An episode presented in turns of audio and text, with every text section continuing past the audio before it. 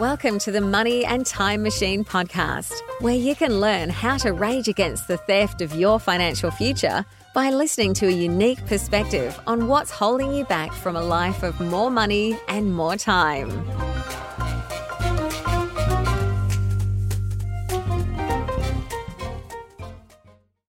Hello and welcome to episode 18 of the Money and Time Machine podcast. I'm your host, Justin Paul.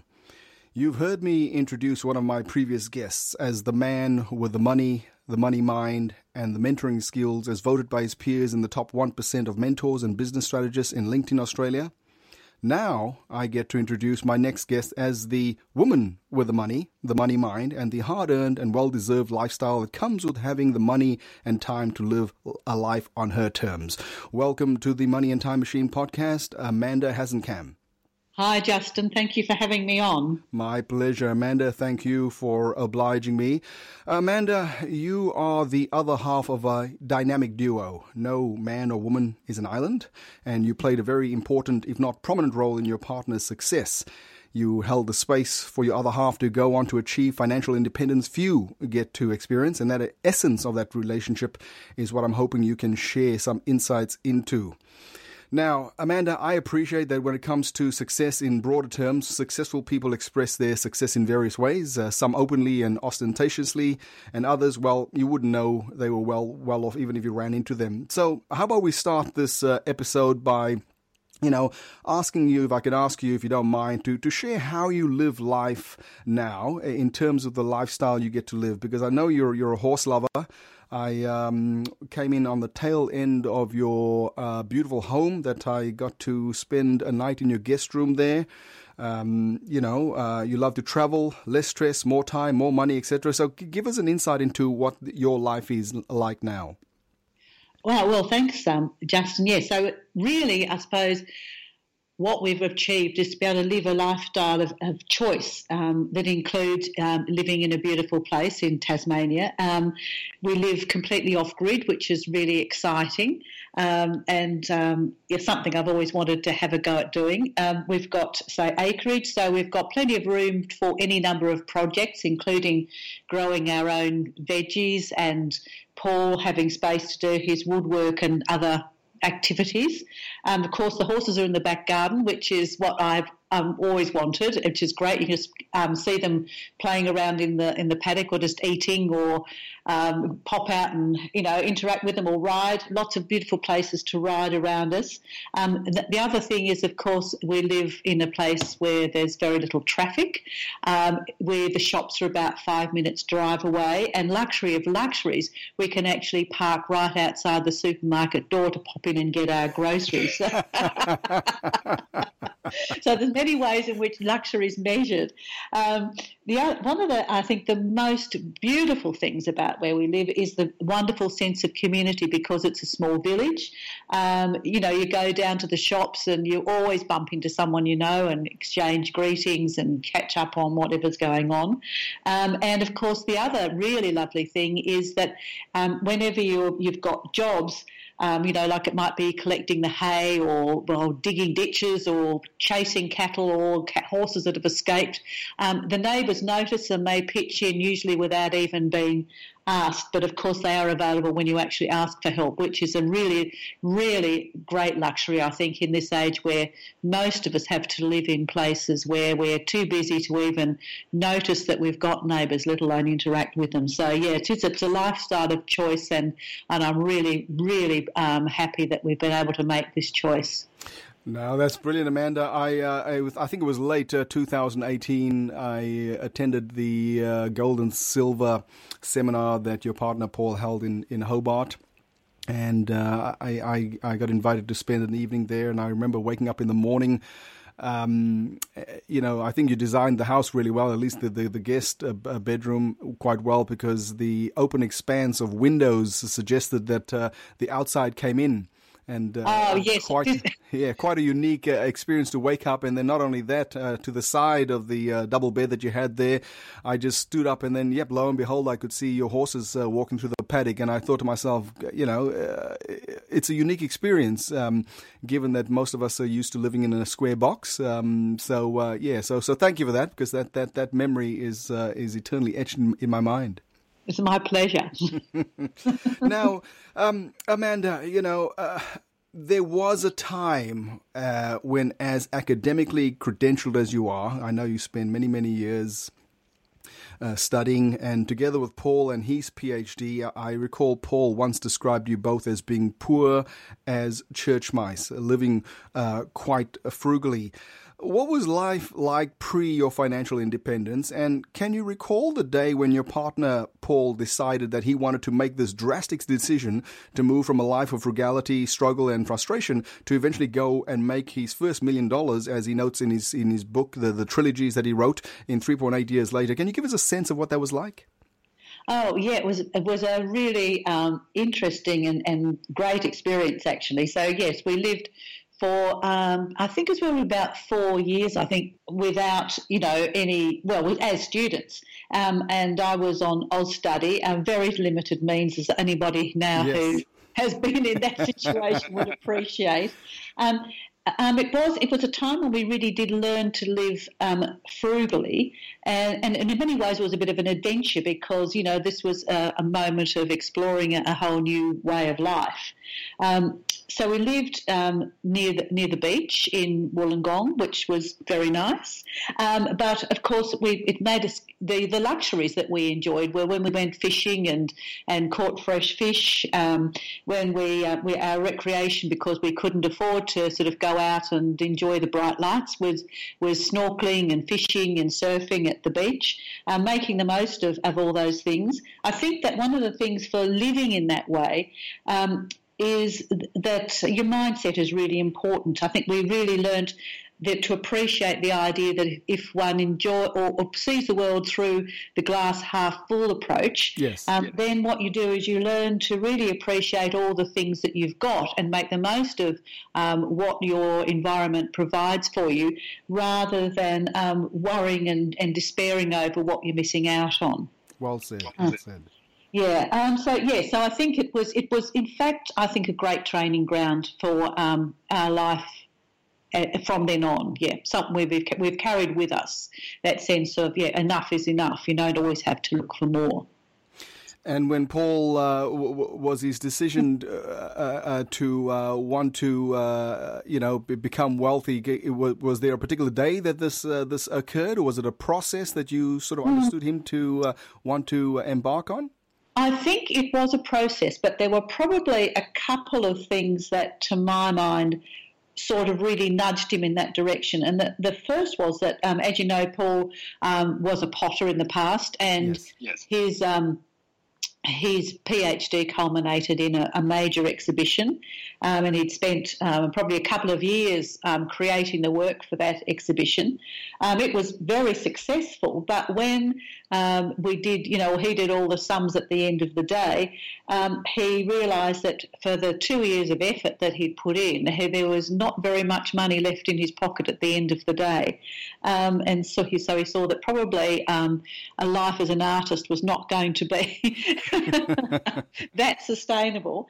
and of course, then when we moved to Perth, um, I decided that it'd be very nice if we had our own house, and um, and of course we went. We moved there at a time when it was actually quite um, quite cheap to to buy into property, but of course you do need some resources in order to be able to do that. Yes. Um, yes. And we actually were in a situation where we had to borrow every every cent, um, including part of our deposit. Um, again, we had then a very um, what's the word? A very uh, great learning experience. We actually um, went to stay with the parents of some of Paul's students from um, that he was teaching in Kalgoorlie, and we were talking about um, with them about oh we've had we found a house we'd really like to buy, and you know it's great, but we we really um, we need another five thousand dollars for our um, deposit, and we're not quite sure how we're going to get that, and um, with after a bit more chit chat, this wonderful couple said, "Well, we've got five thousand dollars. We can loan it to you." And um, we had never met these people before. This is the first evening we'd spent with them, and we were incredibly um, moved by their enormous generosity. And they didn't know us from a bar of soap. It could have been anybody, you know. and um, it, that really also, apart from the fact that that was, you know, one of Paul's seminal moments in, in the wealth creation process, it actually really opened us up to the idea of that, of generosity and the willingness to um, to, to be open to um, to being generous and to have and, and, to make most of those opportunities because the the receiving of that gift and the repaying of that loan um, that was a very it was a really joyful experience. I know it sounds it sounds a strange way to put it, but it really did. Um, it really did help us formulate a mindset of generosity, which I think is really important um, along the way. Uh, so that was that was really important. Um, but and of course, having then of course being able to um, buy the house, we've then of course had a mortgage, yes. and which is all very well. So we just sort of, without even thinking about it, embarked on the the traditional trajectory. Um, um, but Paul, uh, who hates the idea of debt, and in fact, I hadn't um, had a debt in my history for very long. I'd always not wanted to have a, a, a, big debt. But Paul was determined he was going to get rid of that debt as um, soon as possible. Um, at the time, he had, um, oh, he, he, he only had a part-time job, um, which was I was earning. I had a I, after my graduation, I um, was you know had a job, a proper job, and um, and Paul um, decided he was going to use every moment he could to make extra money to pay that debt off. And some of the ways he did that was um, by doing odd jobs, you know, helping people around the neighbourhood if they want a small renovation or maintenance on their properties and things. And he bought some tools to do that with. But Paul has always had a philosophy um, of the free plus one dollar, which I know you would have yes. heard him talk about at length. So if he bought himself, say, a new um, circular saw, then he would go out and find a job that would pay him enough money to cover at least the cost of that saw. So he's, he's always had some pretty um, different um, attitudes towards money and, and debt and things like that. But nonetheless, he was deter- he's always been determined to live by that standard, and you know it's, served him a very really good. Um, he's ter- served him very well in that whole in the whole time I've known him.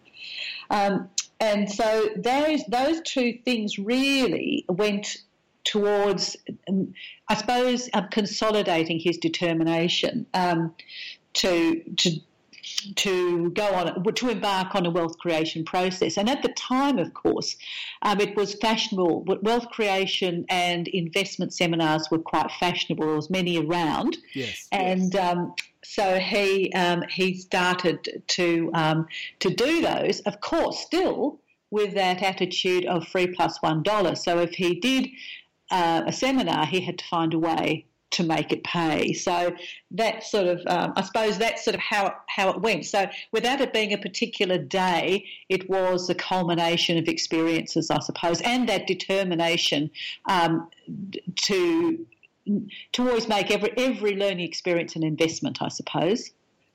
No, that's brilliant, Amanda. It's a it's a it's a story that uh, I think we could all learn multiple lessons from. Well, let, let me ask you. Uh, uh, Amanda, relationships can be challenging at the best of times, you know, and, and upon reflection, uh, what decisions, if any, did you both discuss that would need to be undertaken in order to make um, uh, the, you know, that, that process and that decision to achieve financial uh, and economic uh, freedom become a, a reality? Um, yeah, of course, there was um, quite a, a, bit of discussion uh, and decision making around that process because those courses were weren't cheap. Yes. Certainly for people who are on, um, you know, reasonably modest income. Um, and of course, um, I did alluded to to uh, before to the idea that I was also adverse to, to debt. I'd had a previous relationship um, where with someone who was quite unreliable with money, and um, I did certainly didn't want um, any repetition of that sort of experience. Um, but what I was willing to do was hold the space for Paul to to do what he needed to do. I knew he was the one who had the, the determination, the focus, and the capability. It was it was challenging and but a great um, learning experience. I think one of the things that had been very good is that I had been my studies included some counselling, so I'd done a little bit of personal work and I had so some some insight into um, you know the dynamics of relationship and how we can either help or hinder each other. Um, so I did understand the idea of taking the responsi- uh, t- taking responsibility for my own fears and concerns, and trying to come from a position of consideration rather than reaction. So um, so th- there was a little bit of insight that did help us along the way. Um, but we certainly had agreements um, to discuss um, any spending and investing. Um, so, you know, um, my concerns could be voiced, and, and Paul and I could um, come to sort of like an understanding of, of, you know, how much he was going to spend and, and not staying into things that's for too long or longer than was useful. so uh, we had some and again, strategies for making the courses pay for themselves. Um, and I think one of the big things was understanding that it wasn't useful for me to be nagging when he was spending a lot of time, um, you know, on, on these other things and not doing other things that I would like him to do.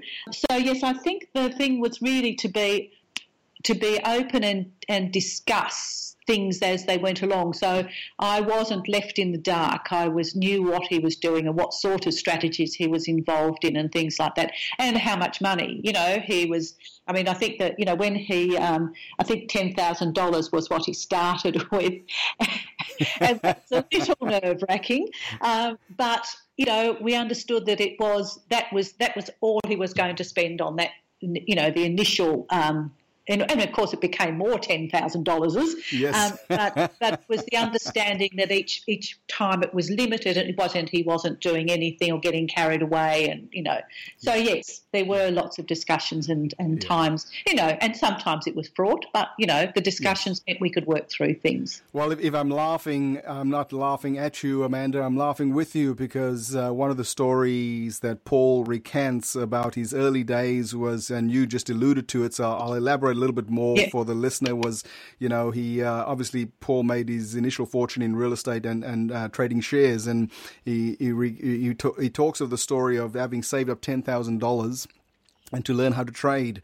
And then, of course, uh, as as an experience all of us traders have had, uh, you know, it, it took him a little while, but he eventually uh, went on to lose, you know, clean out his account and uh, and uh, Paul was rather comical in the way he explained it because then having to go back to you and say, "Honey, uh, you know the ten thousand we saved up, well, it's gone," and then you had to go back to the drawing board, save up another ten thousand, and lo and behold, uh, Amanda, um, you know that second ten thousand. Now, the good thing about Paul is, you know, he's uh, he's always been a great uh, learner and quick study, and so um, third time round, he started to get his act together, and obviously the the stories he's gone to make untold uh, fortune in, in trading. Um, so yes, I always wonder what that uh, that conversation sounded like. Uh, you know, it, it, it, was a laughing thing for for us uh, in, a, in, a, in, an audience. You know, when you know Paul's a professional speaker, mm. but I was always ah, I wonder what Amanda would say if she told the story. So uh, thank you very much for that. That's uh, that, that's great. Now, Amanda, I, I, used to struggle with uh, the the word sacrifice because I had this perception that to sacrifice meant giving up something. You know, people talk about the ultimate sacrifice, meaning giving up your life, and otherwise it, it meant giving up something that made life uh, anything from bearable, you know, all the way to worth living. Now, I've spent a number of years toiling over what that word sacrifice means to me, and now I, I, think I view sacrificing as as meaning to give up the life I have now for something better. So that uh, that meant getting clear about what I wanted, and I had to know what B, B being that objective, looked like, hmm. and mm. uh, more importantly, I had to get honest about what uh, where I was, which is point A. So it's not about judging your current lifestyle, uh, something that you and Paul have said, but uh, knowing you're capable of, of achieving more, living at, at a higher level. So for me, it, it means letting go of what no longer serves me and my family because there is a, a human condition that would uh, no sooner have you hang on to something uh, let's call it, you know, that feeling of scarcity. Uh, mm. And sometimes it could be some people are just plain old comfortable, and so they're not prepared to risk what they have um, for the reasons we just mentioned. So, how did you and Paul reconcile your decision to make the decision um, that you no longer wanted to remain economically shackled and doing what you both ended up doing in order to achieve financial independence? Um, yeah, I think it's a really good uh, way of looking at sacrifice as a, as a letting go. There's something um, that if you think, you know, often it's just it conjures up sort of like gut wrenching, you know, separations. but I think if it's just a natural letting go, it's a much healthier way to look at it. And really, when when you are objective about you know your passage through life, we actually let stuff go all the time. You know, when it, it it's, it's even uh, there it sounds heartless, but even people, you know, as as um, as we move, move along and progress, um, you know, things change and our focus changes and our interests change and and. and you know the old models get left behind, and we don't don't give it any second thought. Yes. Um, so it's not something that we that's not it's it's not an unknown experience. We just don't focus on it very much and think about it. Um, but I think one of the things that makes that letting go process easier when you're beginning on this sort of journey is to be really clear about your values and the lifestyle that will support those values. I think um, often. Um, the idea is you focus on the stuff at the other side of it. Yes. Um, um, and we, we're sort of taught to think about the stuff rather than the experience of, of, of wealth or the experience of life that we want.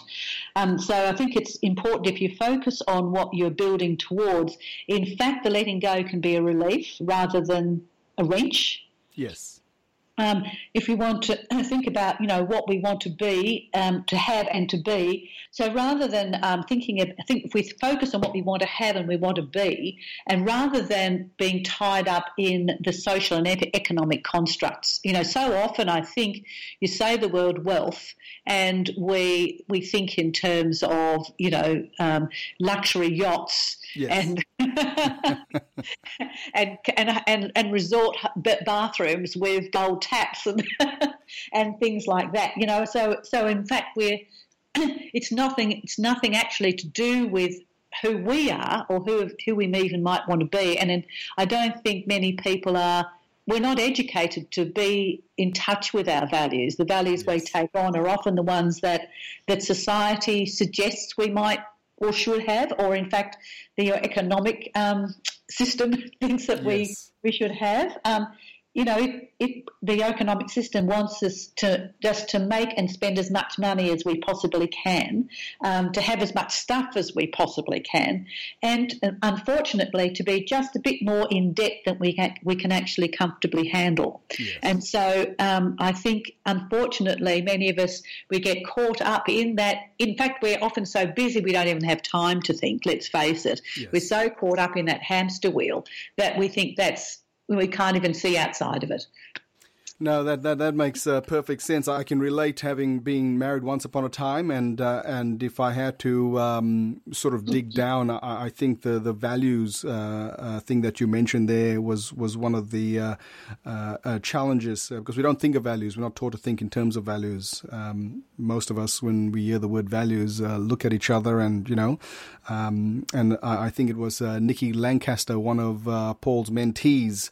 Uh, she very uh, happily espouses how when Paul talked to her about values, she realized, oh my God, I, you know, she had to literally go away and think about what was important to her. So, uh, so that's definitely something worth, worth, you know, thinking about. Now, uh, Amanda, you know, what are some of the main challenges based on your experience and, and, and observations? Because, you know, I know for a number of years there, you and Paul uh, did a, um, a weekly uh, webinar where people came to you with all manner of questions, queries, and concerns. You know, so uh, what are some of the main challenges based on your experience there that uh, could arise when a couple decide to make the necessary sacrifices? You know, everyone gets excited in the early days, given that to nurture and maintain a relationship requires energy.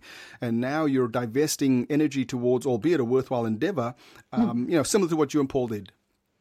Uh, well, I think, uh, you know, the, the, the, the first challenge was to work out our core values, you know, to really drill down to discover what it really is important, um, not just the social and family expectations. I mean, um, as because I worked as a counsellor, and many times um, my clients would uh, be in a in a dilemma, you know, a state of or distraught, in fact, sometimes over where they what they actually wanted in life and the and the path that they had taken because um, their family um, or friends or, or, or, or the social um, setting in which they found themselves had expectations different to what they in their heart of hearts they wanted to do. Yeah. Um, yeah. So I think it's so important to to really work out, you know, what it is that's important to you, what you want to pursue in life.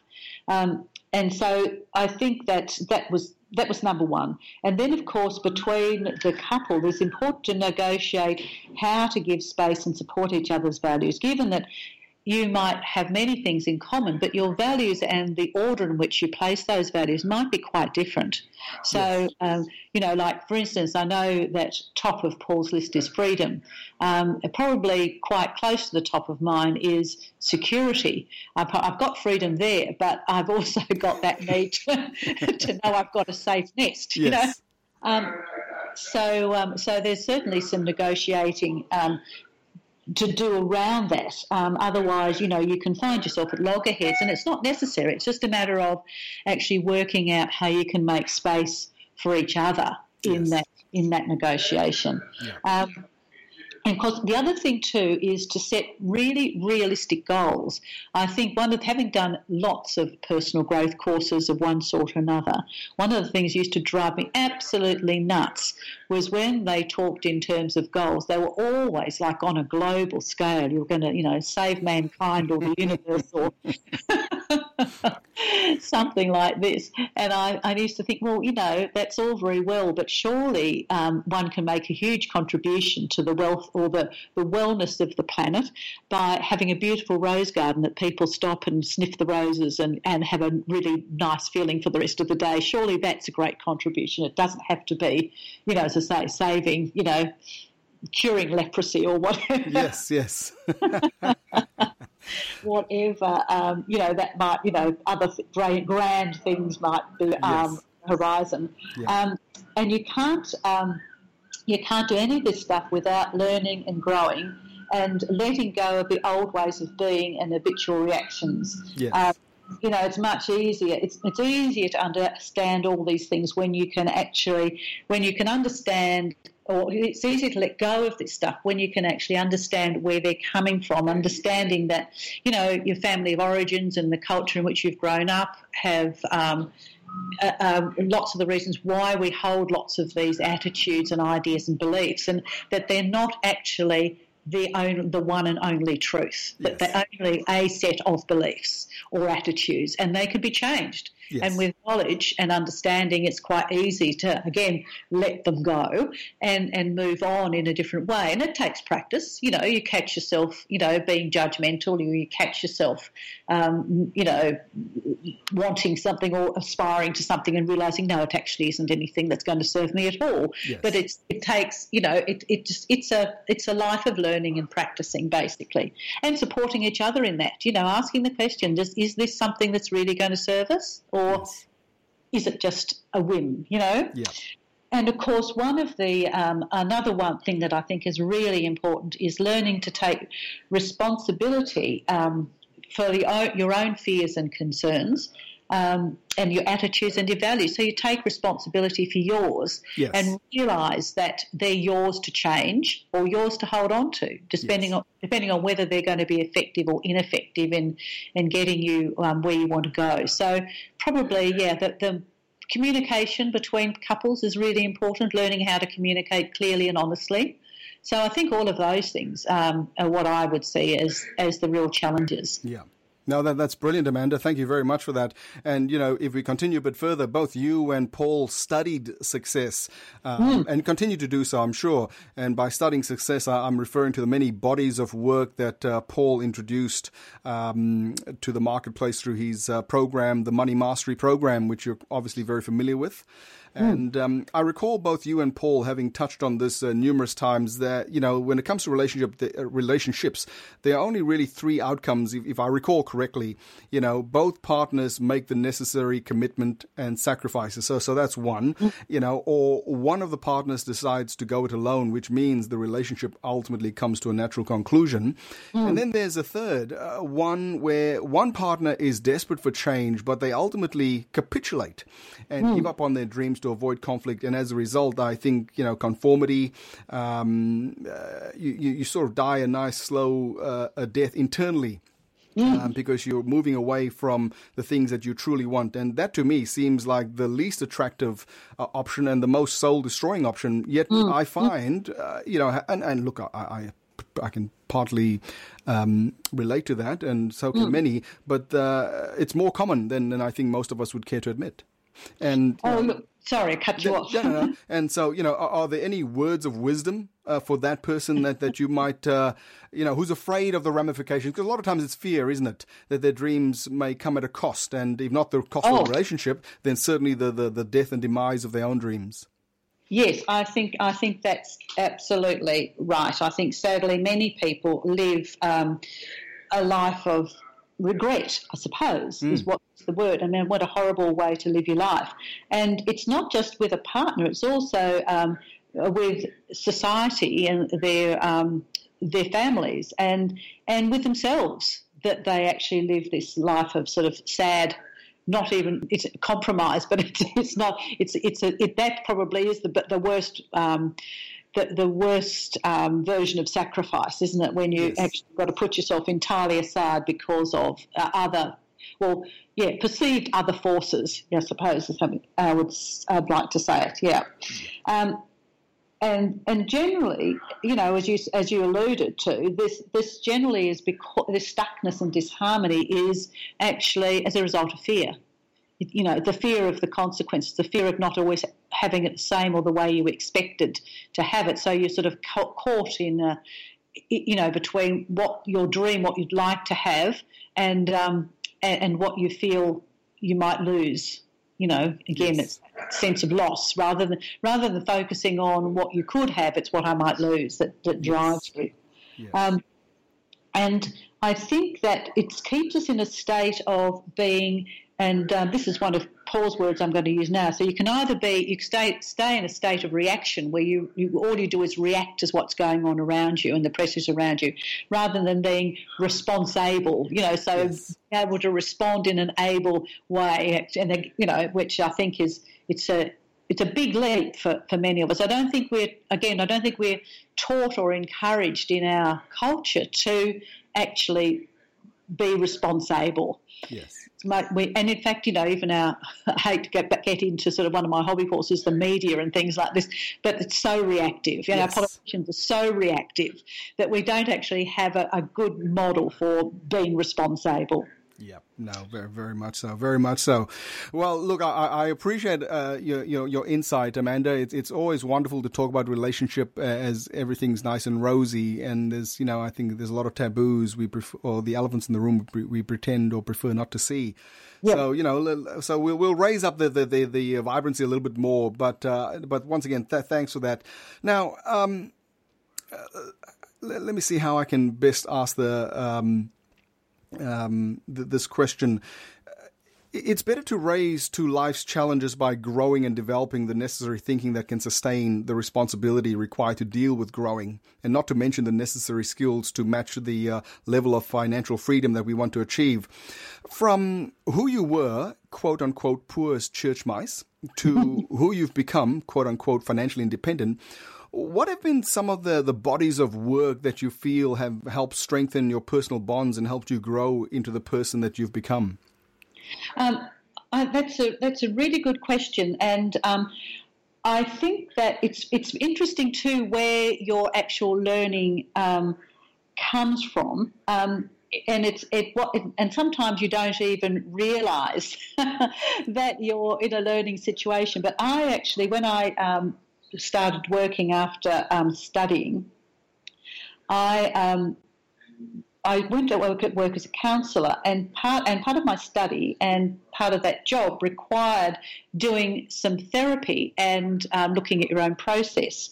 Um, and of course, like most people, I come from you know a pretty dysfunctional family, and um, as part of that person that was actually started out as professional development, but became very useful in personal development, is I did um, a, a, a, course, a codependence pro, um, program at the Holyoake Institute, uh, which I think Holyoake has um, has offices or um, institutes in most states or most capital cities. Mm-hmm. And they really do focus on relationship functioning, um, but in relationship mostly, well, uh, essentially, essentially to substance um, misuse and abuse, but it, of course it applies across the board. And that actually gave me a lot of insight. Some of those insights that I started out with, you know, that I said um, early on, I actually gained from that, and it was hugely useful. So I can always, I can highly recommend people actually embarking on. You don't have to have a huge problem that you want to go and solve or a particularly difficult family. But it's so useful to go and put yourself in a position where you have you have to take yourself out, put yourself in your palm of your hand and examine some of the ways you operate. Yes. Um, and because um, at least it's like you were talking about going from A to B. It's like you're examining A you know, yes. to to work out exactly who am I at this moment. You know, how do I operate? How do I react? How do I and have I dealt with situations I come across? Because that's hugely useful in in knowing and understanding some of the things you might like to do differently. It's not about saying, "Oh my God, you know, I'm nuts and I need," you know. psychiatric help or therapy for the rest of my life. It's just that, you know, like if you wanted to know, if you were, you know, wanted to know how your car worked, you wouldn't be hesitating going along and doing, you know, um, adult ed class in, you know, thermal combustion engines. Yes. So why not go, if you're going to embark on this sort of journey, in uh, understanding a bit of how you operate as a, as a human being in this in this world that we find ourselves in. No, that's so, a- well so I certainly suggest something like that for everybody, you know, and uh, and it can be if you have got an inquiring mind, it's a really fascinating process. Um, so apart from that, I think one of the most useful and seminal experiences of our development was going along to um, some courses done by a chap called Michael Domeyko Rowland, who um, was a uh, personal development guru um, during the mostly, I suppose, the 80s, early 90s. Yes. I don't know if he's still around, but he's written a, one book I know of called Absolute Happiness.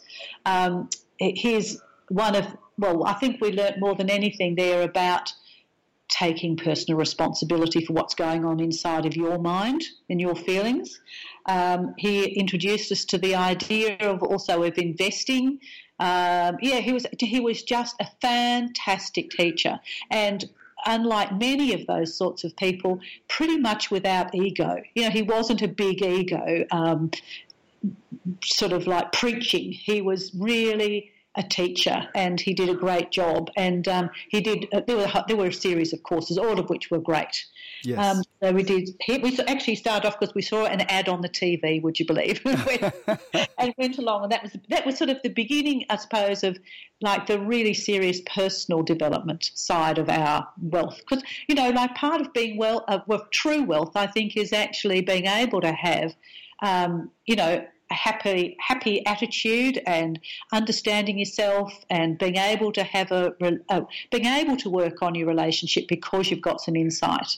So that's that, that adds to your wealth. It's not just about the money and the things and that, but the lifestyle is actually does include growing and developing yourself as much as anything else. Um, of course, we did um, also Tony Robbins. Um, there is a big ego for you, and uh, we did learn some very, very useful stuff. Um, we also, I think, learnt some stuff or some ways of not to do things. Yes. Um, and certainly, I think um, goal setting and stuff was one of the things that he's always worked on a very grand scale and and I must admit I that's probably where I really developed my skepticism about grand goals versus real goals and yes. you know valuing some achievements in ordinary life because I think they're really, really important. It's not always about, say, making your mark on the universe.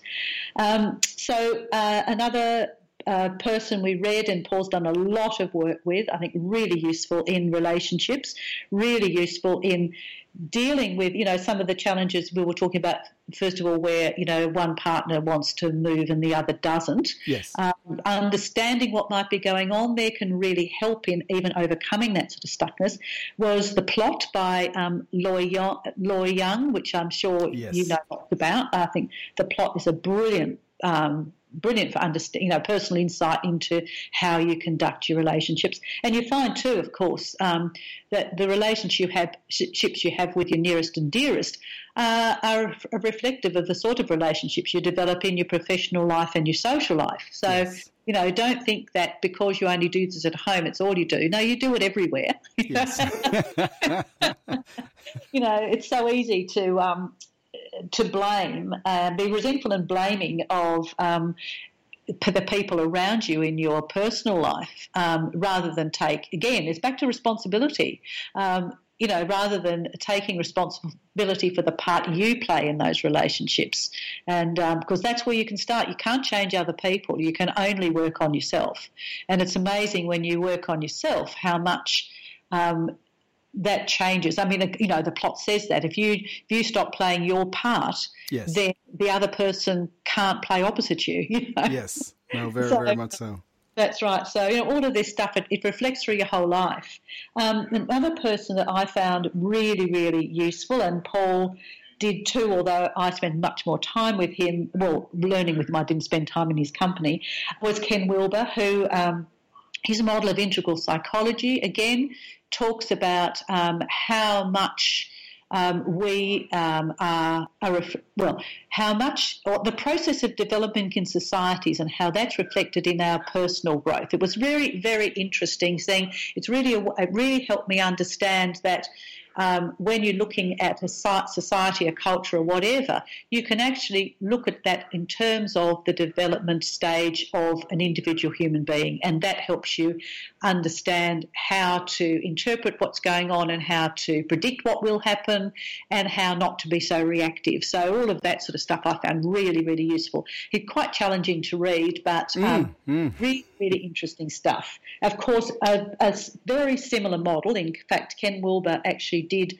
draw on this model in developing his own was um, the work of Clare Graves, um, that's really more popularly interpreted by Don Beck and Christopher Cowan in The Spiral. Yes. Um, a way of understanding, again, your own personal stage, the values associated with the stage that you're at, um, and understanding that also applies to the society in which you find yourself and how the um, the values that it purports as valuable um, come from its stage of development, and that's where we learn all that stuff from. So again, it can be great to um, in letting go yes. and um, and knowing how um, how well what we can adopt and what we can work towards. It's going to be actually much more useful to us. Um, not that not that what you have done is wrong. It's just that, like other things we talked about, um, it can be worth letting them go as you progress to um, a greater understanding, I suppose. Yes. So I found that very useful. Of course um, voice dialogue with Hal and Sidra Stone. Um, that's a great model where um, they su- suggest that we actually are not just one personality, but inhabited by a whole um, host of personalities that we use um, at different times, and some of whom have become subordinate to others, um, most of whom are actually trying to look after us, but often hold us back and hinder us. A lot of uh, it's a lot. They explain a lot of where our fears and concerns, um, insecurities come from. Yes. Um, and again, um, to be able to interact with those personalities and give let them go by assuring them that you will not come to harm. yes. Uh, can also be a great process of um, releasing yourself and moving on. Um, yeah, they're just, you know, these people, some of these people are so insightful and um, And so I think, again, considerate and caring and kind.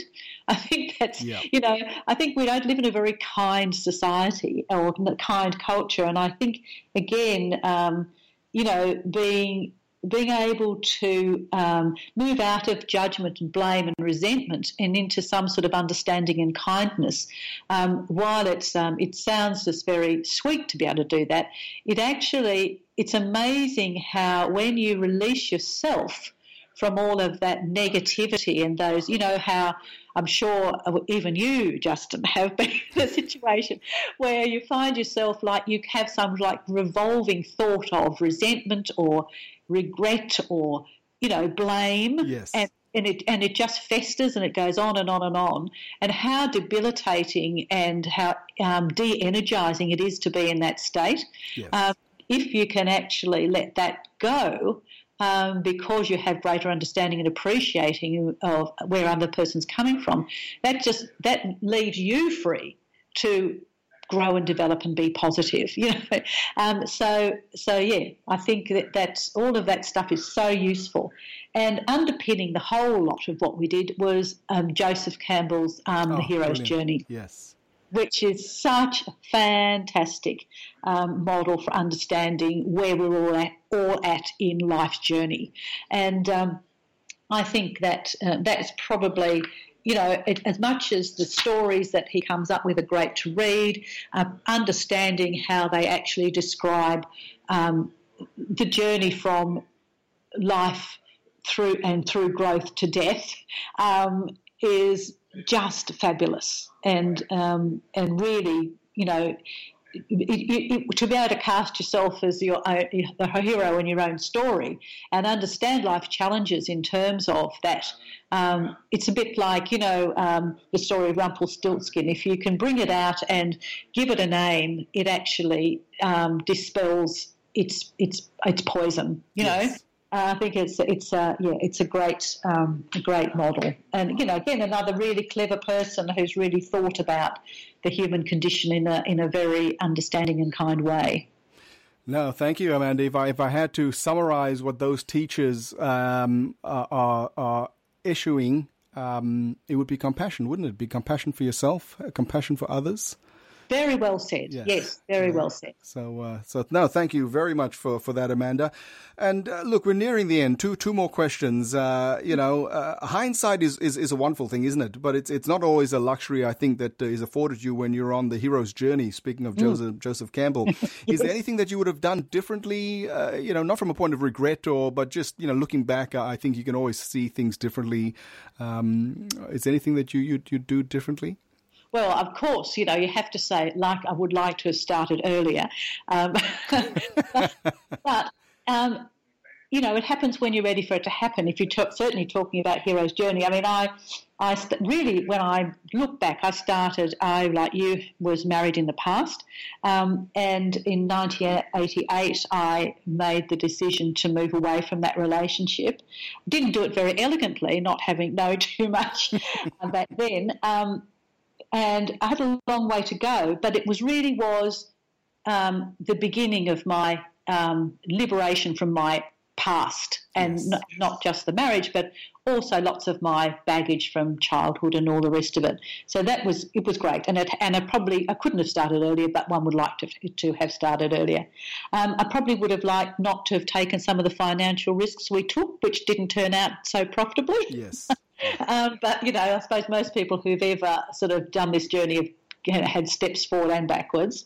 Um, and, and, perhaps also I would have liked to have taken a bigger role myself in the wealth creation, but um, having had a recent now, based on your questions, discussion with Paul, really also then now being able to say to myself, well, in fact, my supportive role is incredibly valuable and has been really valuable. Absolutely. At, at all different stages along the way. So it's a, you know, it's um, I'm much more conservative than Paul. Um, so of course I wouldn't have done lots of the things on my own that he did. Yes.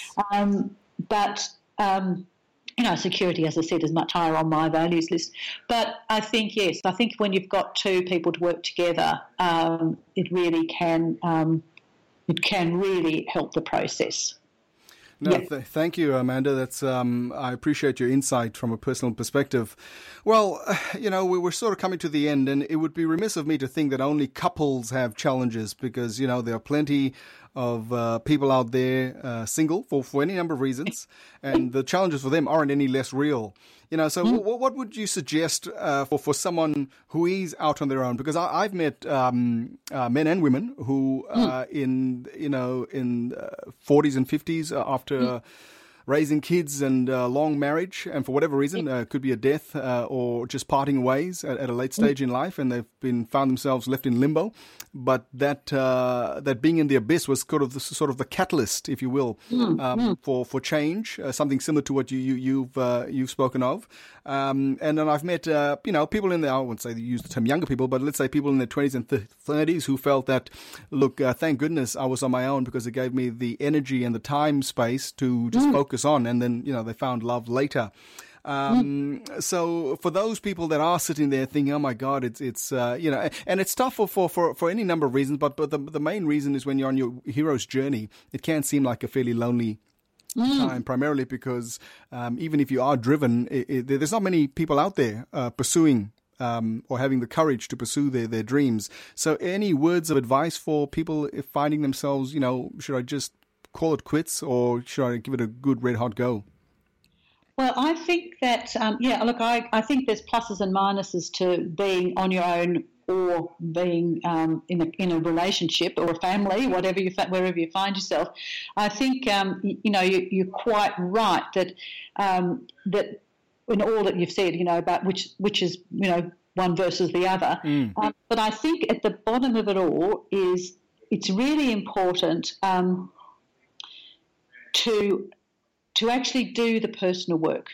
You know, it's it's it's you know, as Paul, you know, Paul started out with in his um, um, role as a as a presenter in focusing on the mechanics of um, how to invest and build property portfolios and all that sort of thing.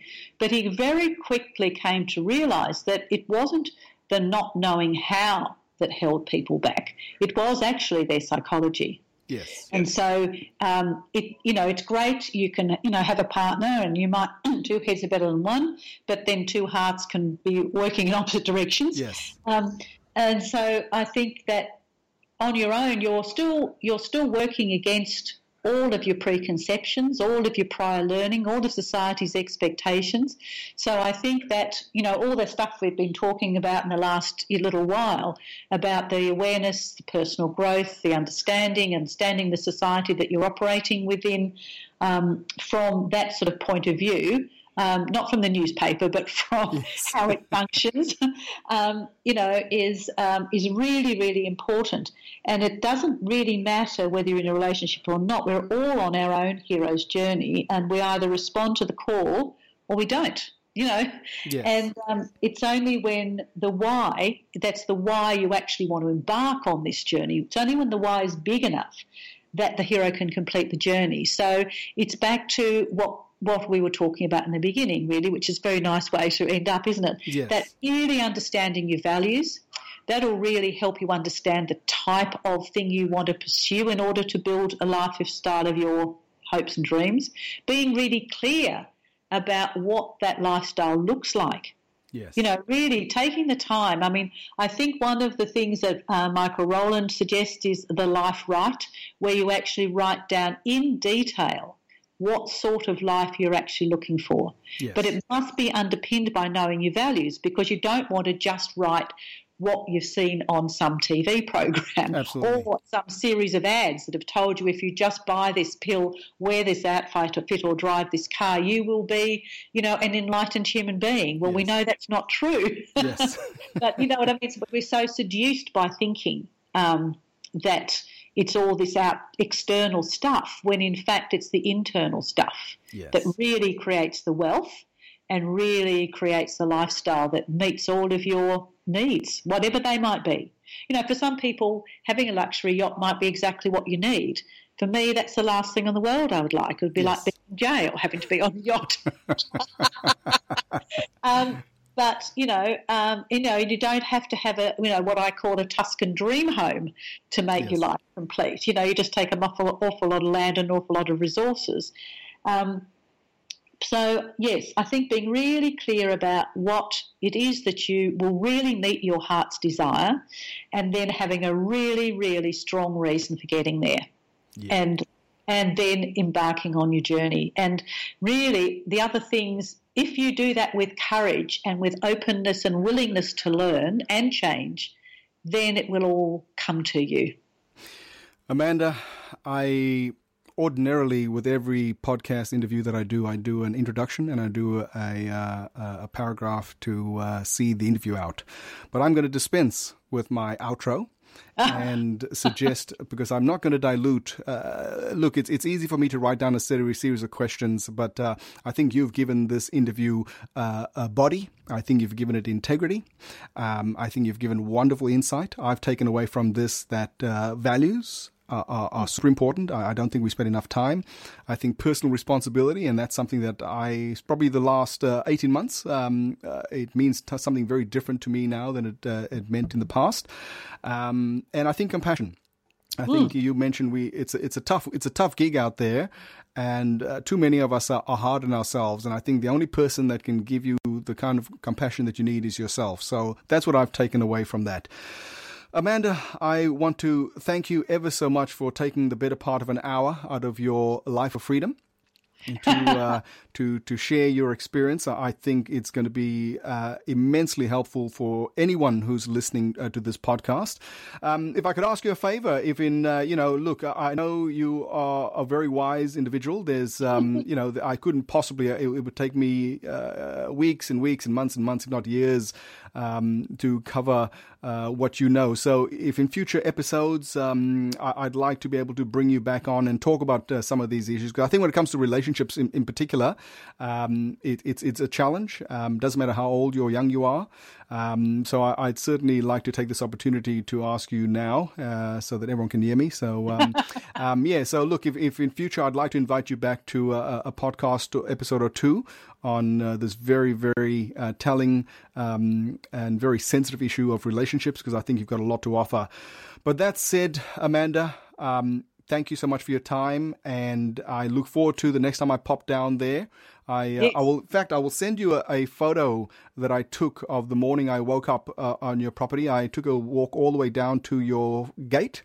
Oh, it seemed to me like a, a, kilometer down the down the down the track.